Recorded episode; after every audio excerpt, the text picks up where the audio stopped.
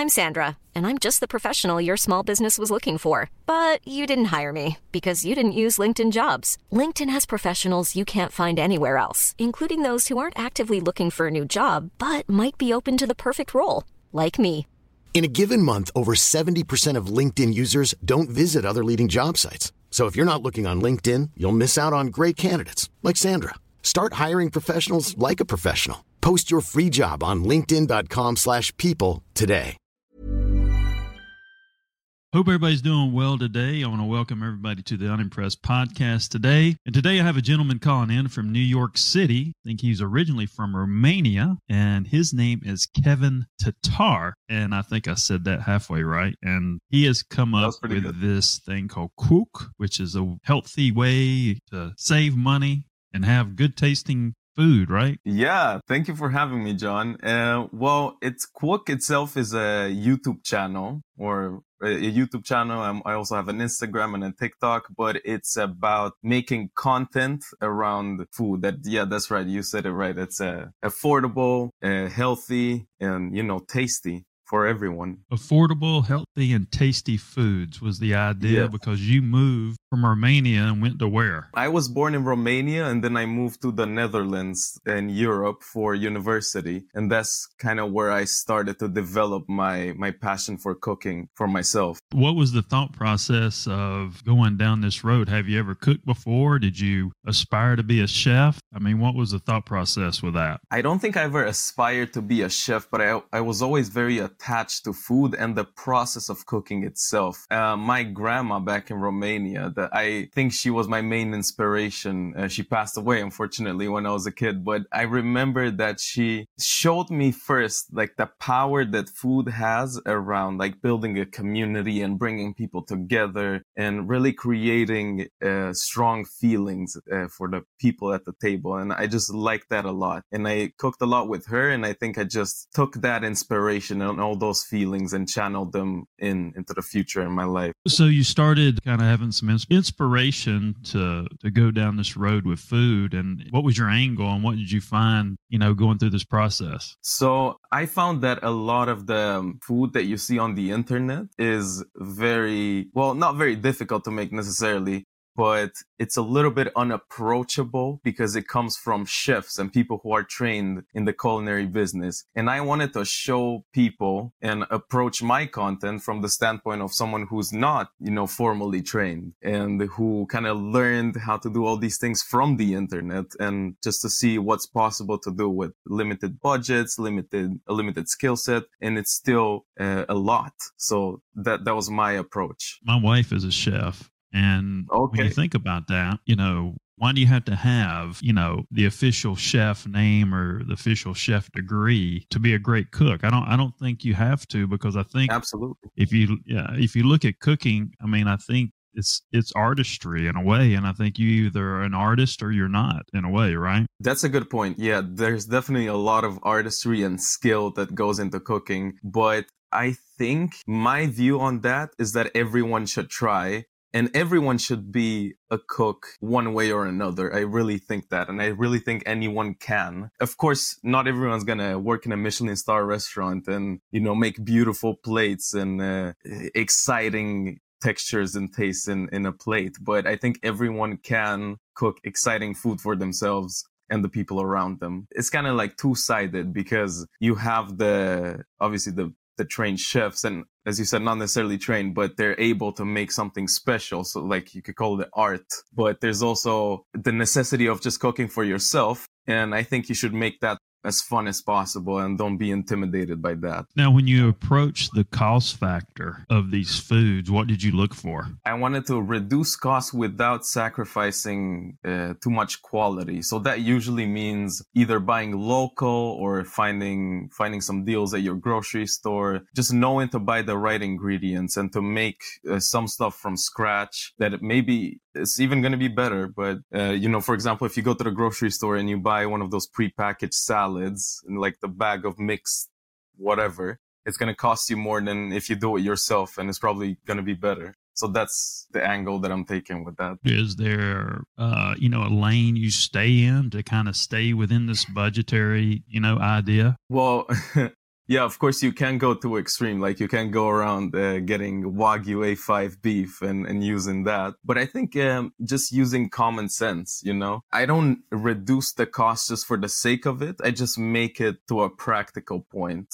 rather than, uh, you know, getting the cheapest thing possible. So it's, it's just about what you have available and what you can reduce and still maintain the enjoyability of it. You know, and I see you have about a million followers on Instagram. How long have you been on this journey? Um, so I've been creating content for a long since I was a kid, and my dream was always to be. I grew up watching YouTube, and my dream was always to be a YouTuber and to make content on the internet. I was always very passionate about that. But KWOOWK itself as a project came to be only not even two years ago. Yeah, I think it's been a year and eight months of me working I would say full time at KWOOWK, like for for uh, KWOOWK, and it became a thing. Like it truly blew up not even a year ago. It was July of last year. So it's been a crazy journey. So when it became a thing, what is that? How did it become a thing? So, well, the numbers, uh, the numbers blew up pretty exponentially literally within one week and that's when i was like okay so i really got something in my hands right now you know it really makes you it motivates you to to become better and create more when you see people actually being involved. I mean, you probably know this, right? If you, when you yeah. see dedicated fans, uh, they care about you, they care about what you make. You see people making your recipes and you see people actually being like, Oh, I cooked for the first time in my life tonight because of your video. Uh, that's powerful to me. How old are you now? I'm 23 now. I just turned 23. 23. So you were doing this at a very young age. I mean, Absolutely. yeah. 15, 16, 17. I even started like my journey with YouTube even started earlier. I was like 12, 13 maybe when I started having my first channels. Obviously very bad, probably uh, they're not even online at this point, but um, that was a pretty cringy. but it, it was important for me to go through that to get to this point. And I think probably 10 years from now, I'll, I'll, look at this and I'll be like, okay, maybe not the best that, that you could do, but it was important to go through it. You're in New York. Yeah. Now, um, what are you doing in New York and what's, what's going on with this brand and this ideology? So I took a US trip for the first time in my life. Actually, I'm in the US And it was a lot about um, my my book launching my cookbook is called tasty healthy cheap and i had a couple events with that and i just met some people who i made some videos with it was just about connecting with with some people here and also like you know experiencing the us for the first time i made some videos I tried some food. It was pretty exciting. Now, what? Now the food. Have you noticed the difference between the food here and the food in the Netherlands? Is there? That's a, a very good question. Absolutely. so, firstly, uh, everything is bigger. Like you go to any sort of store or or any restaurant and you ask for the for the medium. Usually, you would get that. For example, a drink. You would ask for a medium drink, but in the Netherlands, that drink would be like bigger than a large. Always. I've always experienced that here. Even in the grocery store, like everything seems bigger. Even the onions are like huge. They're massive. And then another thing, uh, let me think. What else? Well, that was, that was kind of the, the most shocking, the most shocking. I mean, is it, is, is the food in the Netherlands organic, more organic than the stuff here in the U.S.? Well, you know, I'm not a big fan of the food in the Netherlands either. But for example, where I come from originally in Romania, there's a much bigger culture of uh, you just buying locally. You go, you go to the farmers market, and that's that's like the main place people go to to buy their vegetables or like eggs or meat. And then it's uh, local vendors selling, you know, their tomatoes, and their the tomatoes are ugly, and that's when you know you got like actual you know, homegrown tomatoes, for example. Uh, the Netherlands has kind of an industrialized way that they, they make their food. It, it's very efficient and it works. It's a, I think, uh, they figured out some sustainable ways to, you know, for example, for tomatoes, I know that. But yeah, the quality I'm not a huge fan of the food, even in the Netherlands. so you think the quality may be better here than in the U.S.? Um, here in the well hmm i don't know i don't know it, it's just different i've noticed that a lot of the um, a lot of the products have additional sugar in them like i go buy some bread and the bread is sweet you know and i and and I look for different types of bread and everything that I get seems to be sweet. And I have probably have to go buy some sourdough from actual bakery to get like what I would call regular bread. Um, it's just different. You know, I, I wouldn't say it's better or worse. Was there any type of go-to ingredients? Uh, you know, when you you know cook or whatever, is there certain certain things you like? Yeah, I have I have a couple things. It's kind of a ongoing joke on my channel that I have a irrational love for beans and chickpeas or any legumes. As far as I, I even have a tattoo, I don't know if you can see it, but this is this right here is a bean. so yeah, I, I just love legumes a lot, um, especially beans of all kinds. I don't discriminate. All shapes of beans, I like them. And I cook a lot with, I use a lot of um, like Greek yogurt and stuff and sauces. I put that in everything. Those are the two that I'm like, I'm for sure overusing. Now the Netherlands, how how big is the Netherlands over there? It's tiny. an EDM fan? Yeah, I am. Yeah, and they they have a a lot of the DJs are Dutch. Um, Yeah, like worldwide DJs. Are you are you an EDM fan? I know Armin. Van Oh, Buuren Armin. pretty well. Yeah, yeah. Oh, you know I him? Armin. Yeah, I know him really well. He, I did a documentary with Oh, Armin in uh, 2007. Wow. Long, long, long time ago. This is like he used to ride. Armin used to ride with me to pick up my daughter at daycare What? That's crazy. in, L, wow. in L.A. Yeah, when he I would mean, come he to L.A. the, he was at the forefront of uh, of electronic music. Absolutely, yeah. 2007. That's crazy. Yeah. I mean, we did that documentary and we were so far ahead of the timetable of EDM, we couldn't even we didn't even know who to sell it to. Yeah. But I, yeah, I was sitting with Armin in the car and I told him, man, I said, this is going to be the biggest music in the world. wow. And he was like, nah, right. man. You know, and I knew his manager, Michael Mhm. uh, Pirion. Um, and yeah, it's just time flies. But that was uh, uh, very interesting. He couldn't understand why people in the U.S. would go to jail for paying their taxes or for not paying their taxes.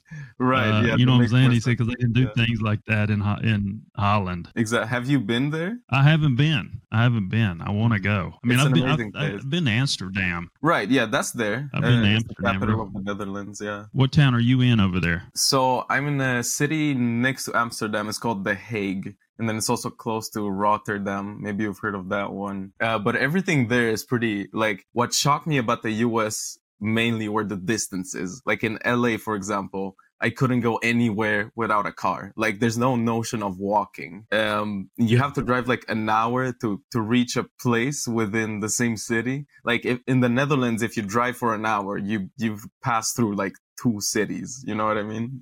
yeah. so- Yeah, I mean that is a when you go first go to LA, that is a realization. I think I when I went to LA for the first time, I think I had that realization because we thought we could, you know, understanding New York City and cabs, you know, when we got to LAX, we thought we could cab it everywhere. But that ain't, you know, it's kind of crazy if you try to do that with, uh, you know, driving from West Hollywood to Santa Monica, if you will. Yeah. How long? How long were you in LA? I did three weeks in LA. Three weeks. And how long you been in New York City? I think only like four days at this point, or maybe five. I think four. Uh, I kind of regret not staying a bit more in New York because I'll actually leave in in four days. Um, because I like it more. I gotta admit, I like it way more than LA.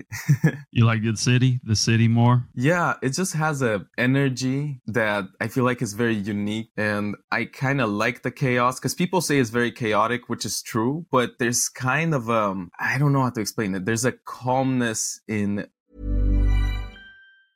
I'm Sandra, and I'm just the professional your small business was looking for. But you didn't hire me because you didn't use LinkedIn jobs. LinkedIn has professionals you can't find anywhere else, including those who aren't actively looking for a new job but might be open to the perfect role, like me. In a given month, over 70% of LinkedIn users don't visit other leading job sites. So if you're not looking on LinkedIn, you'll miss out on great candidates like Sandra. Start hiring professionals like a professional. Post your free job on linkedin.com/people today. Wow. Nice. Yeah. What you're hearing are the sounds of people everywhere putting on Bombas socks, underwear, and t-shirts made from absurdly soft materials that feel like plush clouds. Yeah, that plush. And the best part? For every item you purchase, Bombas donates another to someone facing homelessness. Bombas. Big comfort for everyone. Go to bombas.com slash ACAST and use code ACAST for 20% off your first purchase. That's bombas.com slash ACAST. Code ACAST. This show is sponsored by BetterHelp. We keep a lot of emotions bundled up inside in life, and sometimes we got to talk to people. I witnessed the benefits with my own two eyes. I have a close friend that was struggling with depression and felt like she had no one she could consistently talk to because of her busy schedule. She was matched with a therapist through BetterHelp. After several months of sessions, I've seen a tremendous change in her personality and in her life. If you're needing therapy and, and want to get some of those things off your chest, it's entirely online and designed to conveniently work around your schedule and empower you to be the best version of yourself. Just fill out a questionnaire and they will align you with the right therapist. Get it off your chest with BetterHelp. Visit betterhelp.com slash unimpressed today to get 10% off your first month. That's BetterHelp H-E-L-P dot com slash unimpressed. All the chaos, I feel like it really feels, it makes you feel comfortable. I think if you're the, if you're the specific type of person, it makes you feel comfortable, even though there's a lot of people going everywhere and it's chaotic. No, your parents, what, what do your parents do? Yeah, my parents, uh, they're back in Romania and my mom's a doctor. Uh, you know, she's doing, she's doing an actual important job, not like me. gotcha. Uh, and then uh, yeah my dad my dad owns actually he owns a martial arts gym in which i trained since i was a kid. So romania tell me a little bit about romania. What are what are the people like in romania? What's it the culture like and what's going on there right. right. now? I have a lot of mixed feelings about Romania because the country itself is beautiful, uh, especially the natural scene. Like if you go, it's very underrated. Like if you want to hike, if you want to go to the mountains, there's some beautiful scenery in Romania. And then with the people, you know, um, it's hard because they, a lot of them have grown up under very specific circumstances of like poverty. Uh, we, back in the day, we had an authoritarian regime. I don't know if you know about that uh, dictatorship that ended in in 1989. So we're kind of still feeling the repercussions of that. And there's a generational gap for like the people who grew up in that during that time. And now, you know, people are uh, starting to get more progressive in the cities. And it's kind of this mix this weird mix of people. Like we're we're trying to get somewhere, but there's still a lot of corruption. There's still a lot a lot of poverty. Education systems not going well at all. But uh, I'm feeling relatively hopeful because a lot of great people are there. Unfortunately, a lot of the good people leave to places like, you know, the US or or Europe. And when you say you say what I mean when there's a past culture and a current culture, mm-hmm. what you know, and then there's a mix. What is that? What is that like? Because I guess I guess there's a lot of programming there about you know how this one side of the people grew up or and and lived, and now there's a whole different angle. I've never thought about that transition. Exactly, because this thing obviously happens naturally like you know you're I guess people are more progressive than their parents and then uh, they are more than their grandparents. But it was very accentuated in romania because the previous generations they grew up under you know as i said uh, the dictatorship. And um, movement was very restricted. Media was very restricted. So now that that's not happening anymore it's kind of this interesting dynamic where people are kind of stuck in some old ideas but then a lot of the young people uh, who are more progressive yeah they're they're in conflict obviously obviously. So as I said, a lot of them leave, which is it's not the best. But I gotcha. think over time it's gonna get better for sure. Now, now being from these different parts of the world, what type of fans and, and people resonate to your content, your videos with the cooking? I have a series in which, well, one of my most popular series on YouTube is where I try food from other countries. So I usually like um, go to the comments and they tell me, "Oh, try this from my country. You're gonna like it." and that's part of the job that I love a lot is just to explore different ways, you know, ingredients are used in other cultures. And I, I tried that myself and I'm always like, I'm to try it. This is not like an authentic representation. This is just me trying it at home. And they usually they love that. Like the people from the country, they love me like experiencing the food vicariously through me. And I think they also learn a lot about, about other cultures and countries and you know how a dish can have a different interpretation like, like across the world and, and it's all got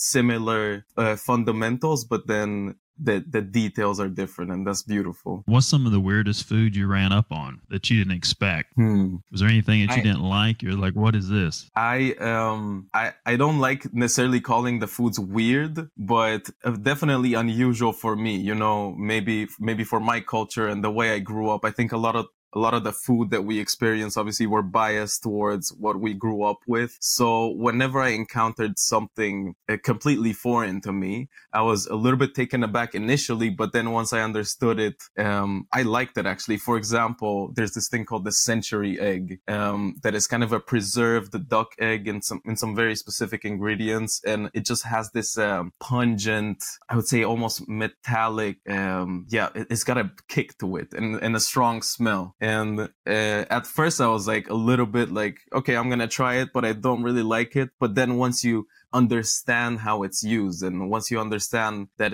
you're supposed to use a little bit in these particular dishes and it just gives it this additional layer um that's when i actually started liking it so i think yeah with the weirdness of food I'm usually very open uh, to to the times when I'm like a little bit, oh, maybe I don't like this or I don't understand this yet, because that gives me an opportunity to to expand my taste, and I think that's amazing. Do you think you're a taster? Like, can you recognize flavor and put different flavors together? Like, if something and find something, let's say if there's an ingredient that tastes a certain way Mm. and you don't have that ingredient, but you're able to find something that's similar to add instead of the ingredient you couldn't Mm. have. Are you able to do things like that? Because I think that's somewhat of a, a, a special ability in art, if you will. Yeah, that's definitely a very specific skill. And I never thought of it specifically if I have it, but you know, anecdotally, when I think about it, I think I do have some degree of that because uh, I usually pick up on on like very subtle in- ingredients that I like, or if I don't like something, I'm like, oh, that's in there. But uh,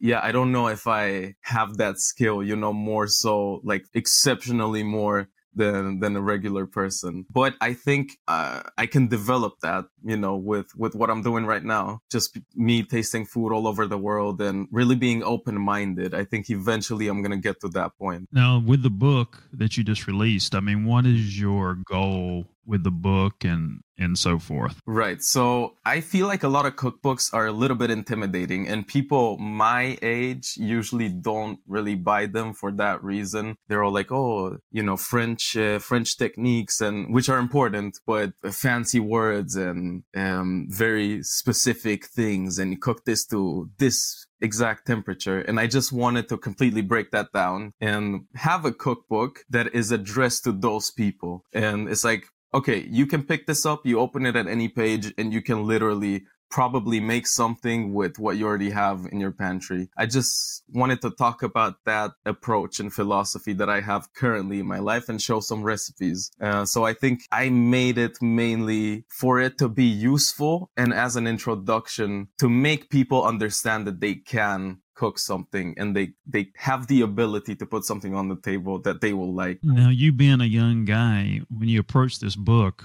did you think about the length of it and considered how people's attention spans are? Yeah, definitely. Well, uh, so I work with a wonderful team. They're they're called Quarto that helped me uh, help me publish the book. So uh, luckily, I had some people that knew exactly what they were doing. They're like, okay, so we we need about sixty five recipes, or every recipe needs to be this big. So I had some guidelines, uh, so I couldn't just. Uh, write freely like you know make a 500 page book and Yeah. I, I think the result was really a compact but still like detailed and it just touched all the notes that I wanted. So I'm very happy about the length and the fact that you can open it at any page and you see the picture and then you see you see the recipe on the other side.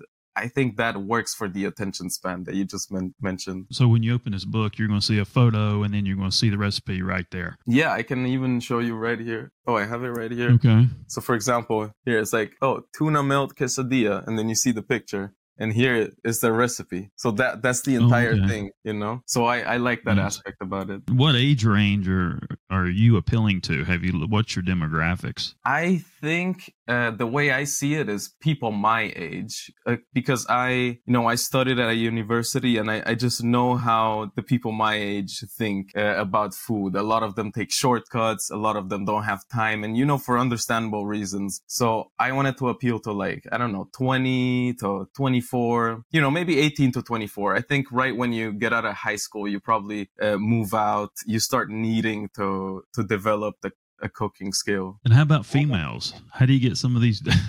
how do you get some of these younger females to uh, take this advice and, and cook? A lot of females out there don't cook in this day and time. Well, I mean, I, I, you know, I see it both ways. I think both, uh, both guys and girls should cook, and I, I, I have, uh, you know, my demographic is split, so I have girls and guys definitely, and they, they Oh. both, a lot of them uh, have bought the book and they're very excited about it. So, what's the next steps for you? What are you looking to do in the next couple years? And you know, with everything you got going on. Right.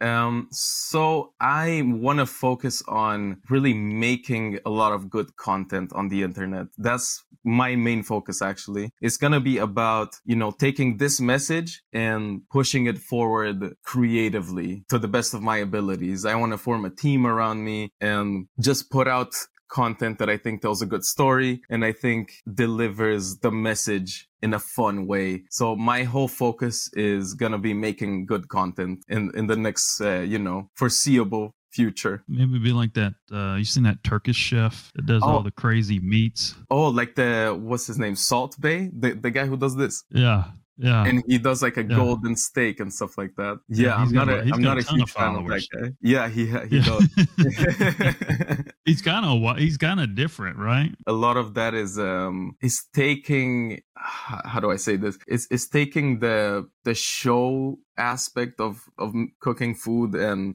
pushing it to the limits where it's already like a little bit I don't know it's it's not really about the food. It's about like oh this is a golden steak and I'm putting a lot of salt on it. And I've heard his food in his restaurants is is bad to be honest I've heard I'm not saying it is that's what I've heard Now, do you want to? You think you would ever open up a restaurant? I think that's, you know, opening a restaurant, I think is incredibly difficult to do it properly. And I don't even necessarily think you have to be skilled at cooking to own the actual restaurant. I think you need like a lot of managerial skills. And yeah, I think it's tough, but I do have a dream of one day opening some sort of either a small place where where I can have a very controlled approach to to the dishes um but definitely not not anything big if I would open anything it's gonna be like local and specific and curated to to my to what I think is good but that's like you know Nice. 10 20 years down the line potentially who knows Nice. Now, you got a girlfriend or anything like that, or yeah definitely on? she she's actually right there she she's in bed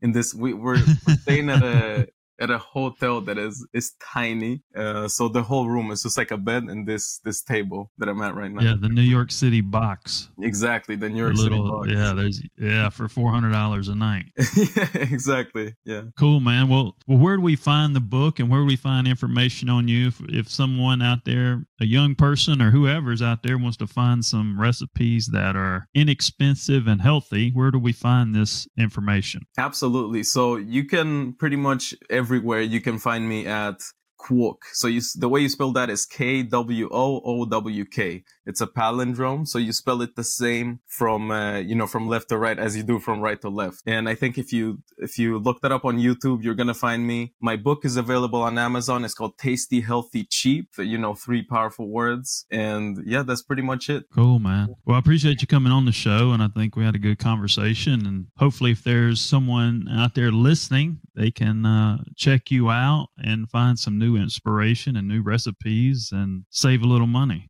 Absolutely. Thank you so much for having me, John. It's been wonderful. Yeah, this has uh, been Kevin Tatar, and I'm John Edmonds Cosma, the CEO of Bang Productions.